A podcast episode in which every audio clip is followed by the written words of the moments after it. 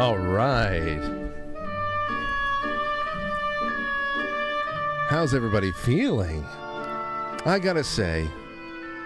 have to say, this is one of those nights.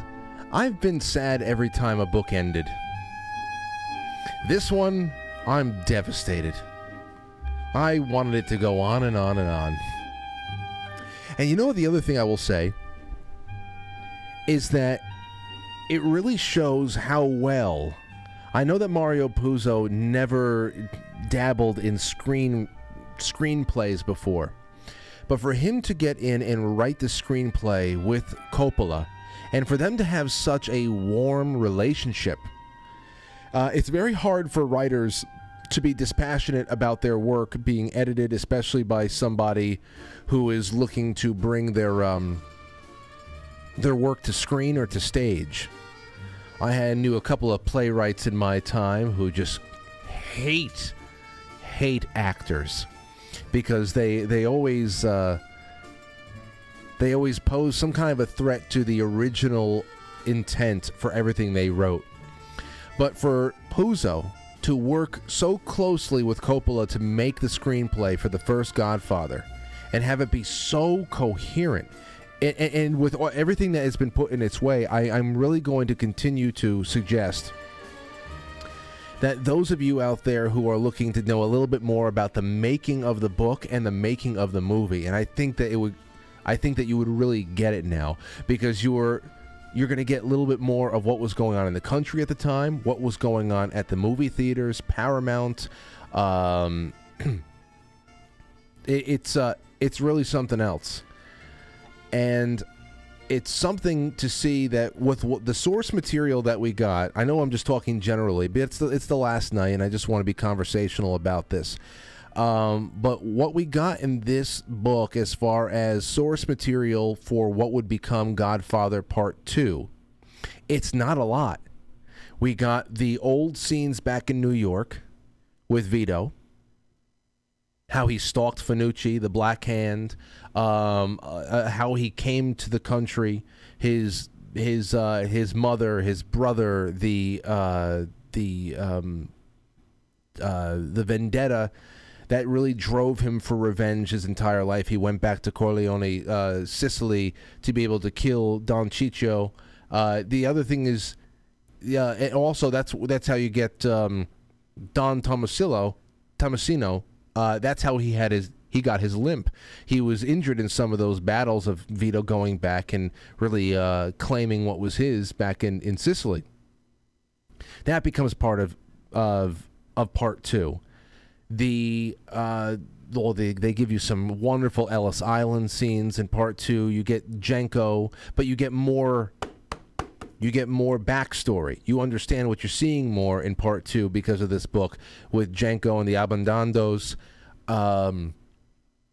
What else? But there's so much more that Coppola and Puzo wrote together that's not in this book. And this is, I think, this is all we see of the Corleones in written form. I think that Puzo went on to, you know, create other families and other storylines. I have two more books of his. I have The Last Don and I have Omerta. So I'm going to read them. Maybe I'll read them over this next couple of months, since we don't have any books that are lined up until January. But it just is... I think it's just a testament to how well Coppola and Puzo worked together to be able to bring in Cuba, to be able to go deeper into Las Vegas, to go deeper into Fredo and everything else that's going on, to circle back around to visiting older characters to see what there's do, what Mama Corleone is up to, what happens with Connie after Carlo is gone. And how, you know, she's kind of living life rebelliously to spite her brother, almost like a rebellious daughter would do to her father. And there's just so much. Hyman Roth, the introduction of Hyman Roth and wonderful other new main characters that come in, like Frank Pantangeli, and how they deal with the departure of of characters like Peter Clemenza. And then, of course, there's Part 3, which could have been incredible. Could have been incredible. But they failed to bring back Robert Duvall. He felt that he was a little bit... he was getting shafted with his pay. He was just fresh off of an Oscar win, and you know, Al Pacino and anybody else, they didn't have that. He did, so they wrote him out of Godfather 3. They had a wonderful source material about the assassination of a pope, the Vatican Bank, the Italian Immobiliare. There's such great material that could have been worked with, and it just kind of fell short in a lot of ways. And there's also the weird incest thing, the cousin stuff that was going on between Lucy Mancini and Sonny's son. That's the big thing. That could have really worked very well, to have Sonny's son, Vincent Mancini, being the one that had to be corralled by old Michael, who wants to be retiring at that point. There was so much that you could have done. But it's just, and still I watch it from time to time, because it's, I think it's still, you know, for whatever the hell the script was, decently acted. You know, Sofia Coppola gets a lot of shit for being kind of blah in that, but she stepped in because she had to. She stepped in. I believe that the first person that they had cast in her role was Winona Ryder or something like that. I forget. And then finally Francis is like, please, Sophia, would you like this? Anywho, that last scream at the Opera House. Al Pacino, he could have won. If there's an award to be won by anything, by that one scream, he could have won an award. In my book, I would have given him a trophy just for best scream that kind of tears your heart right out of your chest cavity. Anyway, I've gone way off track. Point is, the book is over, and where are we going? I'm all alone tonight. There's no Jay Dyer, and so I just wanted to fill some time and have some fun, because I'm going to get to your thoughts in the thread, and then maybe if we have some time before 9:30, I'll take some calls. Chapter 26. Chapter 26. We have this look into what's going on with Nino. Nino out there in Las Vegas with our crew out there, and Johnny Fontaine, and we see that Nino is in a real bad spot. He is killing himself with the alcohol, and that is it's a curious thing to see how Johnny really just doesn't take any kind of doesn't take any charge with trying to assume his friend's health and help him. But I guess he's at the point where he knew that Nino was just not going to be able to respond to any kind of help at this point. There's a lot. Jules, Dr. Jules, he's very, very forthright about what's going on here. I think this is where Dr. Jules gained a little bit more respect from Johnny Fontaine, even though he cured his voice. You know, he took those warts off of Johnny Fontaine's vocal cords, took a little time. He was a little bit sad. Or a little bit nervous to test his vocal cords. And what happened was, after some time, he went and he sang a little bit. And he said that the timbre in his voice had changed a little, but it was still recognizably him. And he said the real question was going to be whether or not the next morning he woke up and he was unable to speak because of how sore he was. But he woke up the next morning fine, and he was able to speak again and sing again. And there's this wonderful little story here about Nino, and he's really in bad shape, and he was talking to Johnny. He wanted to say sorry about no hard feelings about what was going on out there in Florida. Johnny describes the situation where he went home. He went home to Virginia or somewhere where his wife and his daughters were. And he went there, and his daughters were just, you know, not interested. They had something else to do, not interested in hanging out with Johnny that weekend. So he just figured that he would go, you know, and take himself down to Florida and really have it out with Nino. But before he left, he had a really revealing back and forth with his ex-wife. in which, you know, he was opening up to her about how down and out he was, about how he couldn't sing. And she was like, oh, come on, you know, look at all the fame you have now. You're doing so well, producing pictures and all that stuff. What do you have to worry about? I never liked your singing anyway. And that really upset him. And as he expresses that he's a singer, this is what I do, I sing.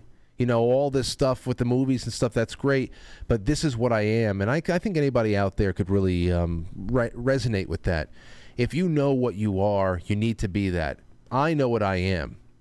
I know what I am. I know what I love doing and what comes natural to me. And that it just becomes a part of you. So he's a little depressed. He hasn't tested his vocal cords yet. He doesn't think it's possible anymore, but his throat had been fixed. But he went down to Florida, and he and Nino had two chicks that they met up with, and he really didn't give in to any of the chicks. Nino was having it out, you know, banging them and all that stuff. But Johnny was a little bit more interested in testing his voice finally, and he was able to sing. And he was he got a pianist to accompany him. And that whole weekend, he really was belting it and crooning for these girls and being out there and exploring that again. And Nino was jealous to see his voice is back. And that is why, and what he was saying in his drunken stupor, he said he was okay about with what happened in Florida with the two girls. Now, when he said that in the present day, and then they had the flashback to what happened with the two girls, I thought it was going to be something like Johnny stole both of them from him, and Nino always held that against him for years or something like that. But it was actually a really nice flashback, and I think it was a really good thing for the deepening of their relationship, especially as we can see here that Nino's on a crash course with death. There's really nothing much you can do there. All right, so what else we have here? So we get a little bit more into Dr. Jules. Remember when you offered me a job as your personal physician after that throat business? I turned you down because I knew we could never get along. A doctor thinks he's God. He's the high priest in modern society. That's one of the rewards, but you would never treat me that way. I'd be a flunky. I'd be a flunky god to you, like those doctors you guys have in Hollywood. Where do you get those people from anyway?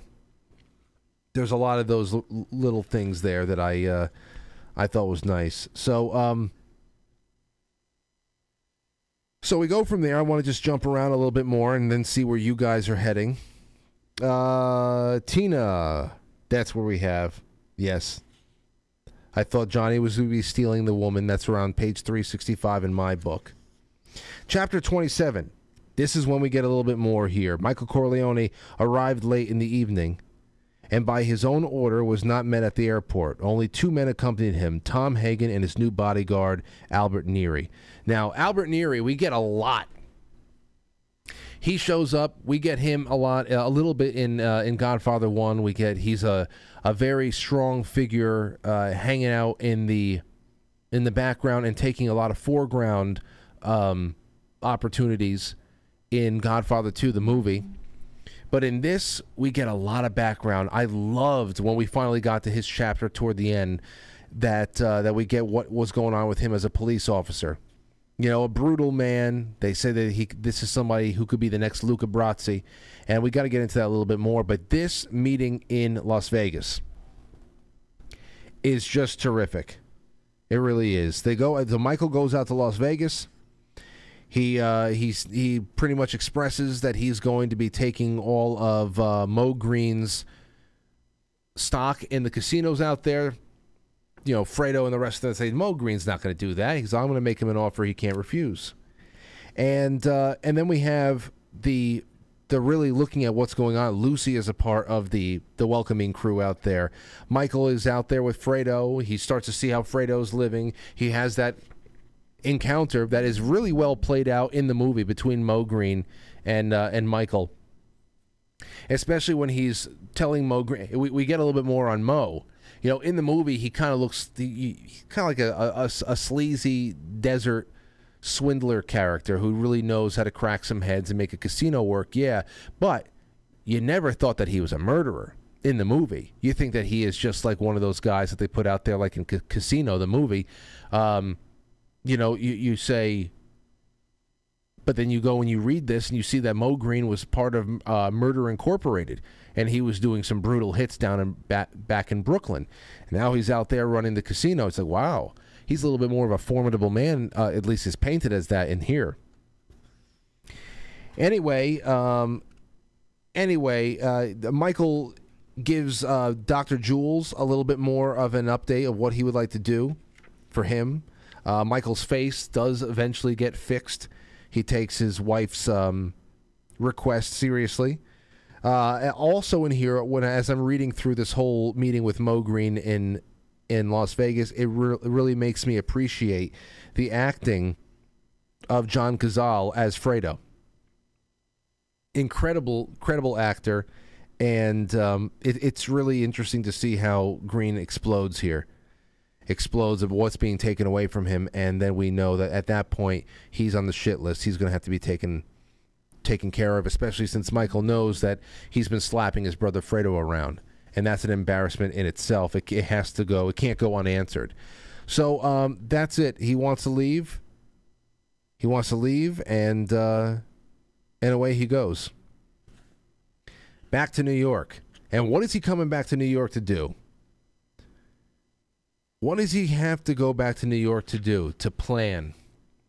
It is starting to become increasingly obvious now to the viewer, to the reader, that what Don Vito was doing at that gigantic summit where he called peace between all the families was the top priority he had from that meeting right there, was to say and do anything that was going to bring Michael back home safely to America.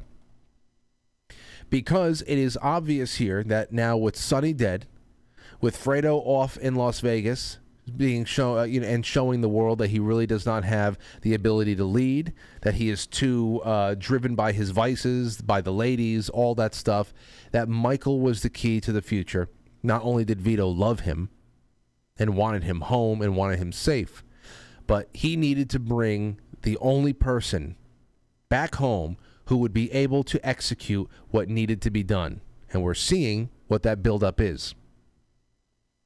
We're seeing what that buildup is slowly over here.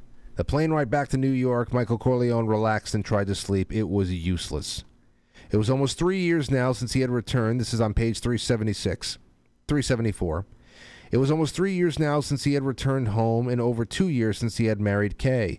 3 years had spent in learning the family business. He had put in long hours with Tom Hagen, long hours with the Don. He was amazed at how wealthy and powerful the Corleone family was. It owed tremendously valuable real estate in the Midtown New York, whole office buildings it owned through fronts, partnerships in two Wall Street brokerage houses, pieces of banks on Long Island, partnerships in some garment centers firms, all this in addition to its illegal operations and gambling. Michael had married Kay up in New England, quiet wedding with only her family and a few other friends present. Then they had moved into one of the houses on the mall in Long Beach. Michael was surprised at how well Kay got along with her parents and how other people living in the mall. And of course, she had gotten pregnant right away, like a good old-style Italian wife was supposed to, and that helped. The second kid on the way in 2 years was just the icing. Now, here's what we have. Except now, here's a little bit more. Kay would be waiting for him at the airport. She always came to meet him. She always was so glad when he came back from a trip, and he was too, except now. For the end of this trip meant that he finally had to take the action he had been groomed for over the last 3 years. The Don would be waiting for him. The capo regimes would be waiting for him. And he, Michael Corleone, would have to give the orders, make the decisions which would decide his and the family's fate. This is how you know how this retreating, and all throughout this time here, he's telling Tessio and Clemenza, you're going to be taken care of. They're saying, listen, Barzini is coming into Brooklyn. There's going to be nothing left of us. They're taking a lot of our they're opening up a couple of, bookies are coming in, and they're opening up books everywhere with the gambling, and we cannot retaliate. He has told Clemenza and Tessio, do not grow the size of your regimes. Do not recruit new soldiers.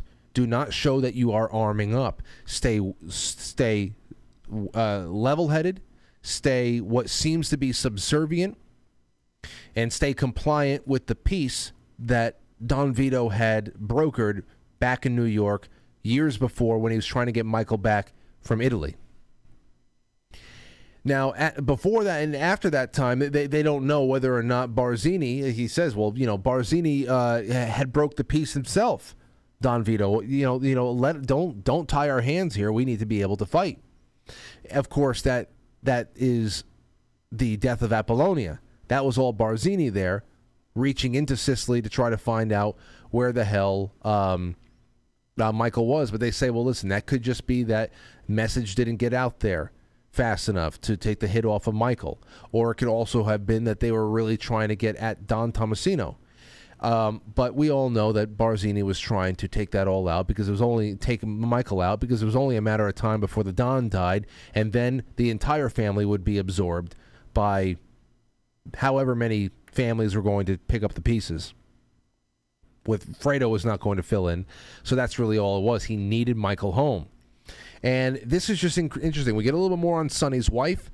Sandra had been taken and her children moved to Florida, where her parents now lived. Certain financial arrangements had been made so that she and her children would live comfortably, but Sonny had left no estate. We learn a little bit more about Mama Corleone and her faith. She goes to Mass as a Catholic every morning, and that is to pray for her husband. To pray for her husband, to say prayers for his soul, so he goes up there and not down there. And Kay follows suit soon as well and converts to Catholicism and starts going to Mass every day with Mama Corleone when she realizes just what Michael has done and will have to continue to do in the role that he's acting in. He needs to be able to, as a Don, almost like God, kill as well as create. So it's just incredible there. Let me see here. Intervention. Oh yeah, they almost have an intervention for Michael's face. Mama Corleone hates it. Connie hates it. And all along, he is. We also see that there's a big change that happens with Carlo. Carlo Rizzi is starting to calm down. He left the boozing behind. He left the whoring behind. I mean, he still has a gumar, it seems, but he's not beating Connie anymore. He's really impressing a lot of people with the business that he is taking care of, and he seems to be getting groomed for going out there to Las Vegas to pick up what is about to be transferred over there. It does seem that Michael wants to sell off and let go of most, if not all, of their interests of business in New York and get out into Las Vegas and set up shop there, which, of course, in the movie would also be accompanied by their growing interest in Cuba. And this is a really interesting point to be made at this juncture here, because we are seeing. That they're seeing that that with all of his being let into the inside workings of the family business, he's seeing that the Corleone family is really in decline, but it's a managed decline. It is Sun Tzu. They are being made to seem like they are not anything to be worried about whatsoever. Barzini and Tatalia, they have their growing union. They are the big cheese in New York City as of now, but intelligence is not on their side. All right, so let's keep going a little bit more. Clemenza and Tessio were annoyed with Michael because he had reduced the strength of their regimes. He had never reconstituted Sonny's regime. The Corleone family, in effect, had now only 2 fighting divisions with less personnel than formerly. Clemenza and Tessio considered this suicidal, especially with Barzini, Tatalia encroachments onto their empires. So now that they were hopeful that these errors might be corrected at the extraordinary meeting with the that had been convened by the Don, they did not get that there.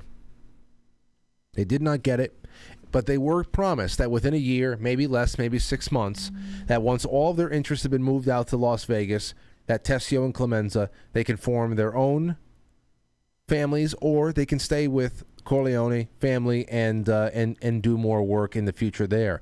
All along the way, Carlo Rizzi is just sitting back and seeing what could be in it for him, as he needs to be. That's going to be revealed soon. Tessio, on the other hand, we're seeing that Tessio is definitely the more intelligent one between he and Clemenza. Clemenza is definitely capable, but Tessio is a lot more strategic. And we see that now because it is it's time that we see that the Don, he dies. He's out there tending to his garden. He goes away, and right at his his grandson comes running to him. He's just blinking out of existence. One of the last things he says as he dies is that life is beautiful, which is really poignant. What do you think what the life is beautiful stuff is about? I know he had everything he wanted, and he definitely was the strong man for his family, and a lot of people looked up to him. But that was just so poetic for a man that was so stoic for so long, to right there to say that. The one thing I am confused about, well, not confused about, was shocked to see, is that at page 388, Moe Greene, 2 days after Nino died, predictably, Moe Greene was shot to death in Hollywood home of his movie star mistress. Albert Neri did not reappear in New York until almost a month later. I guess we know who did that. Now, in the movie, Moe Greene is part of the baptism scene. It's not a confirmation. It's a baptism. It's Connie and Carlo's son. Is it the son or the daughter? I forget. Anyway, it's Connie and Carlo's child, and it's a baptism scene that we start seeing what the big... the big push to settle all the family business is. Life is so beautiful, says the dying Don on page 392. Now, at this point, we know that Michael has almost transferred and made contacts with all of the Don's political friends. In the 3 years that they had been working together, he had gotten all of his, I think, judges over into Michael's pocket. They are swearing their loyalty there, working on most of the politicians, and there's other business interests that they're doing there too. But he also gave him some very well-needed counsel on what was going to happen next to find the traitor in the family. And that once the Don dies, whoever comes to him to broker a deal, a peace deal between Barzini and the Corleone family, which will result in Michael being assassinated. Whoever brokers that deal and comes to you about it is the traitor, and that was that. Tom Hagen asks, who brokered the deal? And it was Tessio. It was Tessio. Tessio was always smarter, he says. Now, we get a little bit more, because now it's just go time. What's going to happen? And we have Al Neri, the back end of him. It opens up with him taking out all of his old police uniform, his badge, his 38 special that has been tailored by Clemenza to be able to be traceless. And we get a little bit more in the background of his, you know, brutal nature, not only with people on the streets, but also with insolent members of his own family who disrespected his sister, his nephew, how he beat him up a little bit, and how he really... I got to tell you, I know that we're talking about a guy who is unstable, that he's a furious man, and he flies off the handle. On the other hand, there is like this... there is this aspect of Al Neri where he sees something wrong with the world and the people in the world. And again, this is the way he knows best to go out there. To fight, and he has a very heavy hand. And in some respects, I can respect him, and I almost wish that we had some more Al Neris fighting on our behalf today. In other respects, he does go way over the top, and you don't want a world full of police officers like Al Neri. But at the other hand, there's just something there. There's something there that I kind of tip my cap to. Anyway, this was seen. These traits were picked up on by the Corleone family, and when he got into trouble, he was picked up, he was recruited, and all of his legal problems were taken away, and he pretty much was groomed to be the new Luca Brasi. There's something else about that I would like to read. Where the hell is it? About Luca Brasi. I think this is it right here. It's at the end of Al Neri's backstory, when we learn about how Michael and Don Vito recognize the value of Albert Neri as a member of the team here. Let's see here. He asks, okay, Michael nodded. He had brought it off. Albert Neri was his man to the death. And, of course, it was a trick learned from Don himself while learning the business. Undergoing the long days of tutelage by his father, Michael had one time asked him, how come you used a guy like Luca Brasi, an animal like that? Remember, Michael learned about Luca Brasi and the babies, the prostitute's baby, while he was out there in Sicily. So he knows the story.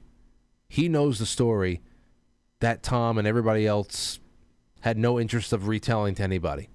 He knows it now. And now he asks his father, which I'm so happy that this happened. Wonderful writing to come back around to that and give us some closure on that. He asks his father why. Why have an animal like that around? The Don had proceeded to instruct him. There are men in this world, he said, who go about demanding to be killed. You must have noticed them. They quarrel in gambling games. They jump out of their automobiles in a rage if someone so much as scratches their fender. They humiliate and bully people whose capabilities they do not know. They have seen a man, a fool, deliberately infuriate a group. I have seen a man, a fool, deliberately infuriate a group of dangerous men, and he himself without any resources. These are people who wander the world shouting, "Kill me, kill me." And there is always somebody ready to oblige them. We read about it in the newspapers every day. Such people, of course, do a great deal of harm to others also. Luca Brasi was such a man, but he was such an extraordinary man that for a long time nobody could kill him. Most of these people are of no concern to ourselves, but a Brasi is a powerful weapon to be used. The trick is that since he does not fear death, and indeed looks for it, then the trick is to make yourself the only person in the world that he truly desires not to kill him. He has only that one fear, not of death, but that you may be the one to kill him. He is yours then. It was one of the most valuable lessons given by the Don before he died, and Michael had used it to make Neri his Luca Brasi. I mean, I thought that was incredible. The whole idea of there are men out there who are just begging to be killed, it's... I mean, it is such a cutting assessment of the people that we see on display all over the place. The men begging to be killed that our society huddles around and protects for some reason. That happens a lot. And then there are other times those men, sometimes women, begging to be killed get what you would have to imagine is coming to them. And then those deaths are used to... to create more trauma. I mean, we've just seen these types of people. Well, they're used in different ways these days, but it was really incredible to see that articulation around the Luca Brasi character and have some closure on him, as that's the last time we hear about him in this book. And what we see here is that Albert Neri was getting ready to go out, and he was the one that was given the task of putting the hit on Barzini. And then it is the big day, man. It is the big day. Now, it starts off with something that we only get as a deleted scene in the movie. Like I said, there's about an hour's worth of deleted scenes with The Godfather, and you can see this one, and that is Fabrizio being hunted down in Buffalo as he opened up a pizzeria up there, and bye-bye, asked, hey, can I see that tattoo? I got no tattoo. He knows he's dead. Boom. Now, in the deleted scene, Fabrizio, as he's leaving his pizzeria, gets into his car, starts the car, and the car blows up. So that's how Fabrizio, the hitman from Sicily, meets his end. And then we get Philip Tattaglia. Bye-bye. 70 years old. He's in bed with a whore, and he is shot dead. And then we get Albert Neri getting up there where Barzini is parked, right by Rockefeller Center, and goodbye. Barzini gets 3 in the chest. And then Tessio gets it. Tom, can you get me off the hook for old time's sake? Can't do it, Sally. And he's brought into the car, and off he goes. And then we have Carlo Rizzi, which was a little bit more painful because he was just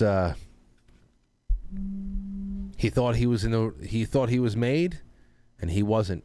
And the whole time, Michael knew that it was coming to this. You have to answer for Santino, Carlo. And that's when he knew he was dead. And then, of course, he thought maybe he wasn't dead. He said, I wouldn't make my sister a widow. You're out of the family business. That's what that's your punishment. So you're getting on a plane. Here you go. Here's your tickets. Go on. Get out of here. Then he goes outside, sits in the front seat of a car with Clemenza sitting behind him. And then he gets the Garrett to the throat. Over and gone. That's Carlo. Carlo's gone. Goodbye. All the family business is settled in one day, and it was glorious, man. It was glorious. Now, and you get that, and again, here's the other thing here. It ends, this chapter ends, because we still have book 9, where it's really just, you know, to look forward into what happened and where Kay, how Kay went to deal with her horror that Michael is the murderer. He did kill Carlo, and he did kill many other people. But that ending right there of the door closing, of her getting the assurances from Michael that he did not do that, that Connie was having a medical episode, and that all was you know, all was on the up and up, is dashed away when she turns around and she sees Clemenza and everybody pretty much lining up to kiss the ring. Don Michael, they take him very seriously now. Don Michael. And that is when, in the movie, Al Neri comes over, sees Kay looking in, closes the door, and she realizes that she is on the outside. She always will be on the outside looking in, and that's her life now. So, I mean, that's the end of it. I mean, there's so much more. That's just the skeletal structure of it all. I want to get into what you guys and gals are saying now, and we will see. Let me get into the thread, and then hopefully we can take some calls as well. All right, over here. Ali Q says, the afterword provide keen insight into the late 1960s when this was written, and seems to correlate even more with our era. Quote, the events of the late 1960s challenged the unambiguous nature of good and bad. To many citizens, things seemed out of control. America seemed ready for a new type of protagonist, one who embodied the ambiguity of the times. We are horrified by many actions of the Corleones. We are also drawn to their efficiency in getting things done and their ability to mete out justice. Yes. I recently watched an interview Jay did with Mel Kay about the type of protagonist that dominated our culture. Tony Soprano, Dexter, Walter White, etc. And it seems we are repeating the same cultural dynamics that emerged in the late 1960s. I wonder if Jay would comment on this. Well, I think that he would comment on it very well if he were here. But I would say, look beyond the 1960s. Look at John Dillinger. Look at Bonnie and Clyde. You know, these are people, you know, John Dillinger, he was an escape artist there. I mean, he wasn't Houdini. He was a bank robber. But the thing is that especially people who were hurting in the early 20th centuries, who saw the banks, the institutions, the government really not doing anything to help them out, and they were losing their farms, they were losing the shirts on their backs. People like John Dillinger and even Bonnie and Clyde, who were monsters, they were murderers. They began to build up cult followings, fans, people who were rooting them on for having the courage to do what many people would have loved to do themselves, to really stick it to the system that was failing them. As I said before on this show, when I made that the theme of a quite frankly broadcast from maybe a couple months ago now, we are all Bonasera. Or are we all Bonasera? We are. In my estimation, we are. I believe in America. Well, we all believed in America. I think we believe in what America was, what it was founded to be, but we can very clearly see what's going on now. We can very clearly see whose interests are represented over ours, and the justice system, who it really works for the best and more consistently. Amerigo Bonasera going to Don Vito, that is to go to a place to get justice, because everything else has failed us. And of course, you know, the outsiders would say, oh yeah, well, we don't want to encourage vigilantism. Vigilantism, is it really? I mean, what's vigilantism if the system is the enemy? Is it vigilantism? There's no system.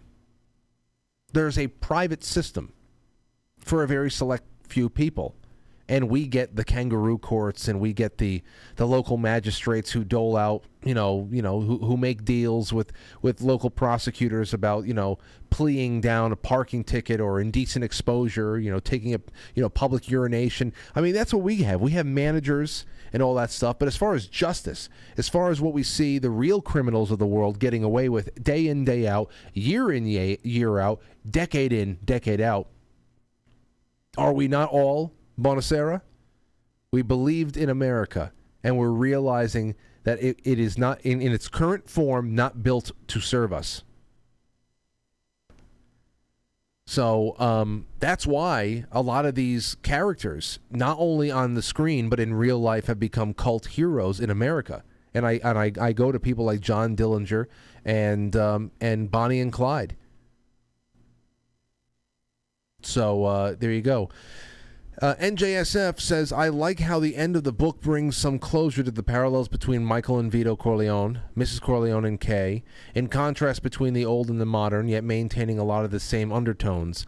Michael demonstrates the cunning and subtle power that Vito had and made it clear to all over his life, even to the parallel of them both coming from an underdog position, nobody taking them seriously until the final moment.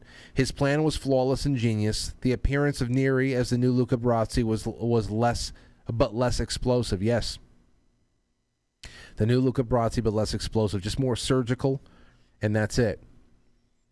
At the end of the novel, yeah, I mean, for example, Al Neri being the type to smack the hell out of his nephew for hearing the way he's talking to his sister, his nephew believing that he's the only one home and nobody's hearing the way that he's treating his mother in private. That's not a guy that you would ever expect to throw an infant into a furnace. But that's a guy who's going to go and execute a job with extreme precision and no remorse. It's incredible. It's incredible. It's one of those things where it almost gets you pumped up. But again, Walter White, Tony Soprano, Al Neri, are these people that you really want to be? Every time I watch The Sopranos all the way through, I do it. I feel like I do it at least once or twice a year, just because I get hooked in by the characters. And every so often, I love the interactions between Paulie Gualtieri and Christopher Moltisanti. I love those characters.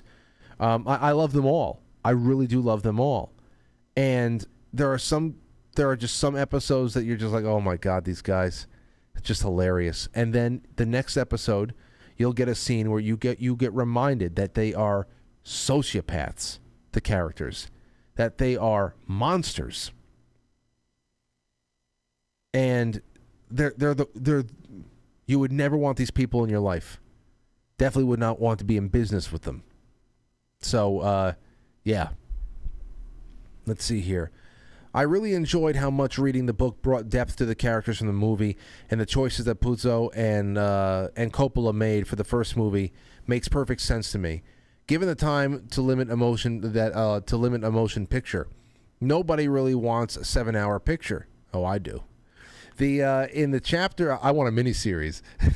In the chapter for this session, the following jumped at me: the continued critic of the medical establishment, even as a self-aware.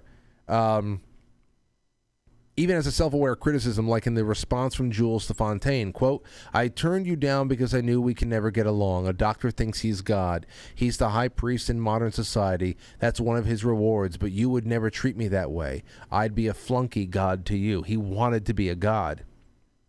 He wanted to be that authority in a patient's life where they just did what they want. And Johnny Fontaine was a little bit too dismissive of Jules. For the first time in clear indication of some awareness by the Don of the Hegelian dialectic and his use of it, as when Tom was describing to Michael what had happened to the record counterfeiters. He said it was a pattern that he had seen often, the Don helping those in misfortune whose misfortune he had partially created. Not perhaps out of the cunning or planning, but because of his variety of interests, or perhaps because of the nature of the universe, the interlinking of good and evil, natural of itself. Okay, that's when he's talking about counterfeiting a lot of records out there. Many of those records that were being counterfeited were Johnny Fontaine's, which would cut into Johnny's action. And at that point, Johnny Fontaine had kind of fallen out of favor with Vito because he was acting so recklessly in his personal life and all that. Anyway, here we have a little bit more. The way Mrs. Corleone took to Kay after marriage, and how that that made Kay curious about Catholicism. There is the following explanation for going to Mass and taking communion. And that's the... pretty much, you know, I want to make sure that he goes up there and not down there. The not-so-subtle hints that the book is about the transformation of Michael into the Don.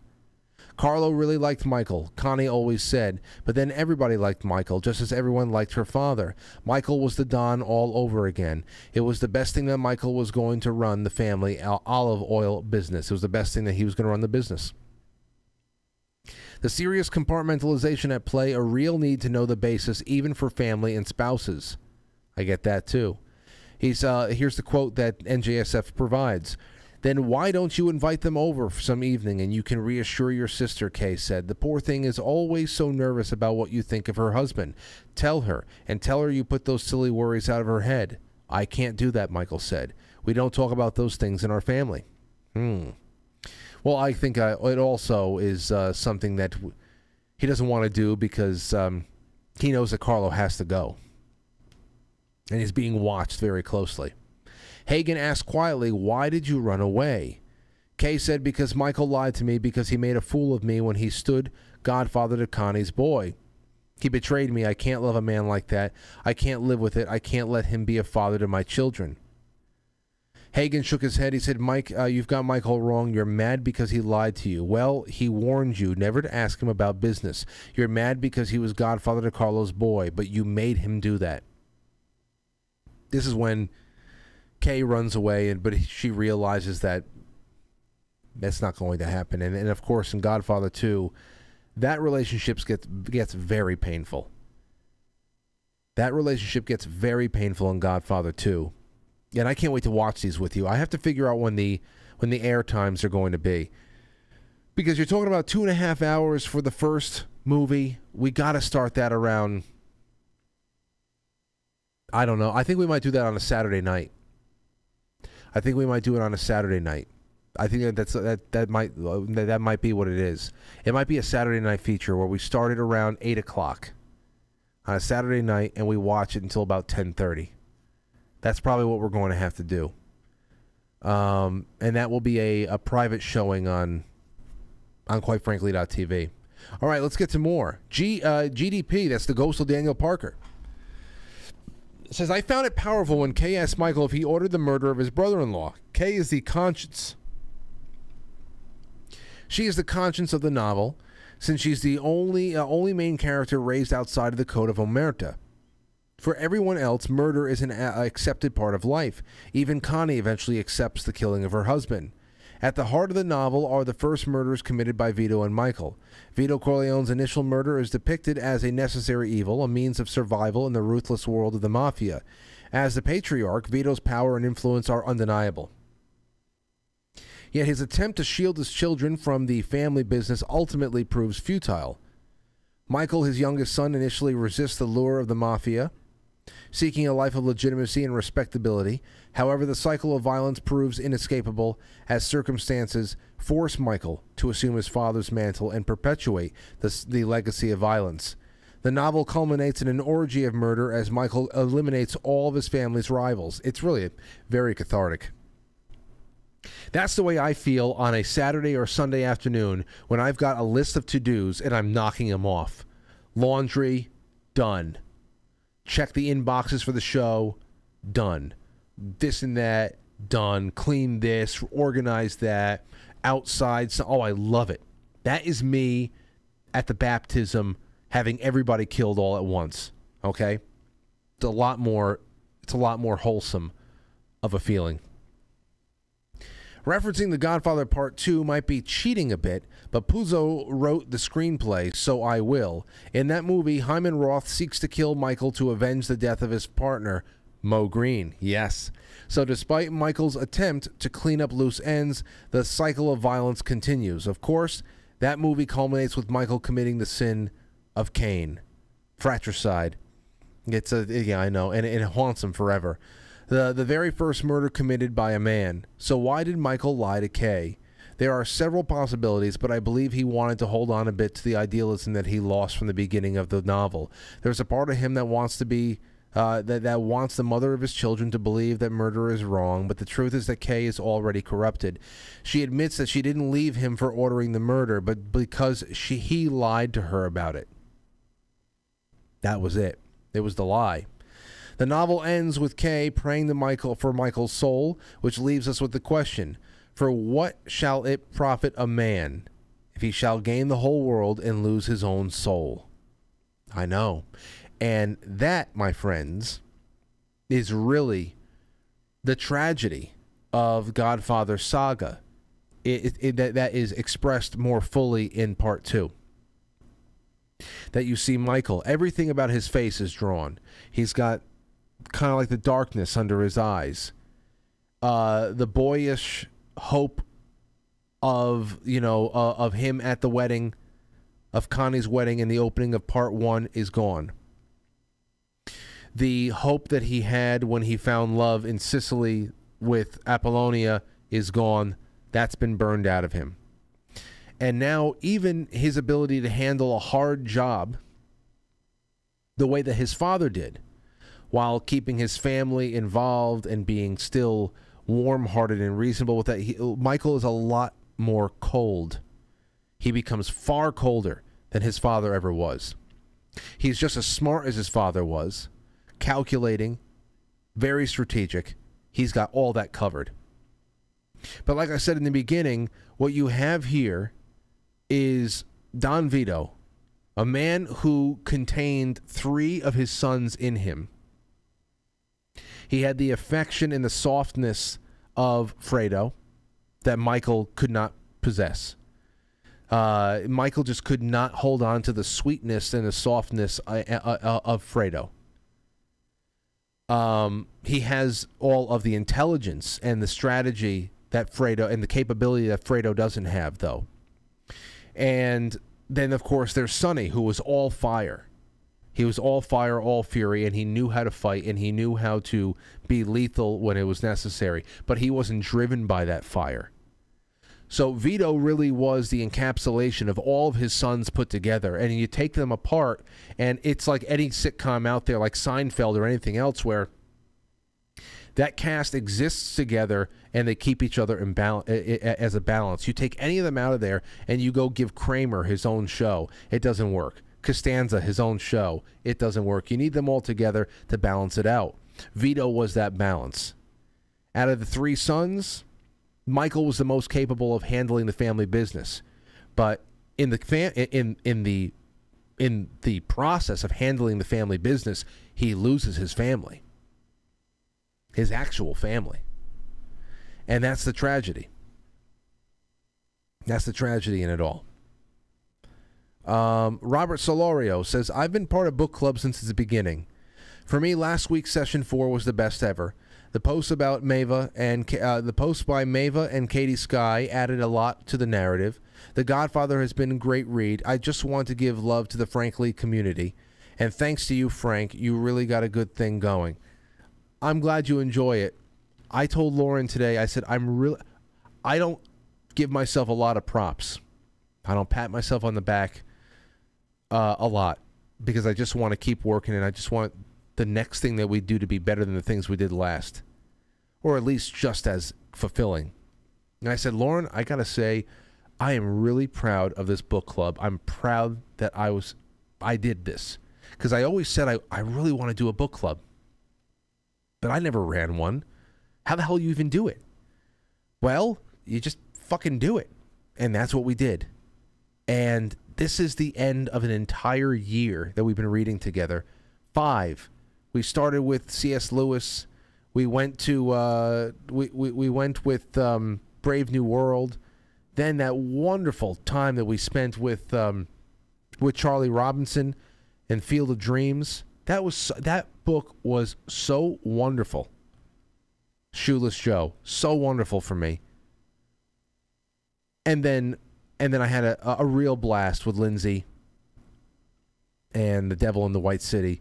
And to have Jay come back to do this one, The Godfather, and to say that I read that. Yeah, I read that. Well, did you ever read the book? We can be those snooty people now that say, did you ever read the book, though? You got to read the book. We are those snooty people now. I love it. All right, one more, and I don't think we have time for calls. Dyslexic Angel said, the gift of, quite frankly, book club has been the opportunity to see with clarity the narrative I prefer in the books, and it was The Godfather that brought this clearness, which seems to be delivered to me with the impeccable timing, as I think the world has lost its ever-loving mind, and we all need a reminder of standing by strong moral values. Thank you, Kay and Michael. I like the narrative that shows us that life is difficult. It has framework for humanity to live by and ends with hope. That is why I see in this reading this book. And to give you an example of what I mean, here's a list of a few books that illustrates my point. To Kill a Mockingbird, Man's Search for Meaning, The Alchemist, The Secret Garden, The Little Princess, The Secret Life of Bees, The Lord of the Rings, The Help, Life is Beautiful.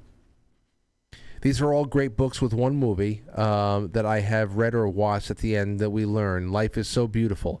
Vito Corleone says that. Something I think might need a reminder of now more than ever. I'm grateful for you, book club members, grateful to Frank and all he gives to us every day. And this book is the book to remind me of what is most important. Love is the ultimate goal for all questions or worries. And as crazy as this might seem, The Godfather has been that reminder. I need to include that The Great Divorce and Shoeless Joe, I really enjoyed those two books as well. It's a whole year gone by. Well, thank you guys and gals so much. Thank you to Jay Dyer. He couldn't be here tonight, but this he added so much value to this this serial, as he always does, and I would love to do another book with him in the future. Who knows what that may be? Who knows what that may be? But in the meantime, let me see in that chat room. Blue Lotus, thank you. Kate, AQ, Jimmy Eats Movies, Deborah, Travis Crossland, thank you guys, and more. I'm sure there's many more. NJSF is there. Plenty more people. I'm sorry if I missed your name. I'm usually able to pay attention to the chat room a little bit more, but I had so much to get out of my mind. Anyway, I'll be raffling this one off pretty soon, and I hope one of you win it. I hope one of you win it. That's what I'll say. That's what I'll say. All right, guys. Thank you so much. Good night, and I'll see you tomorrow on Quite Frankly. Happy Halloween.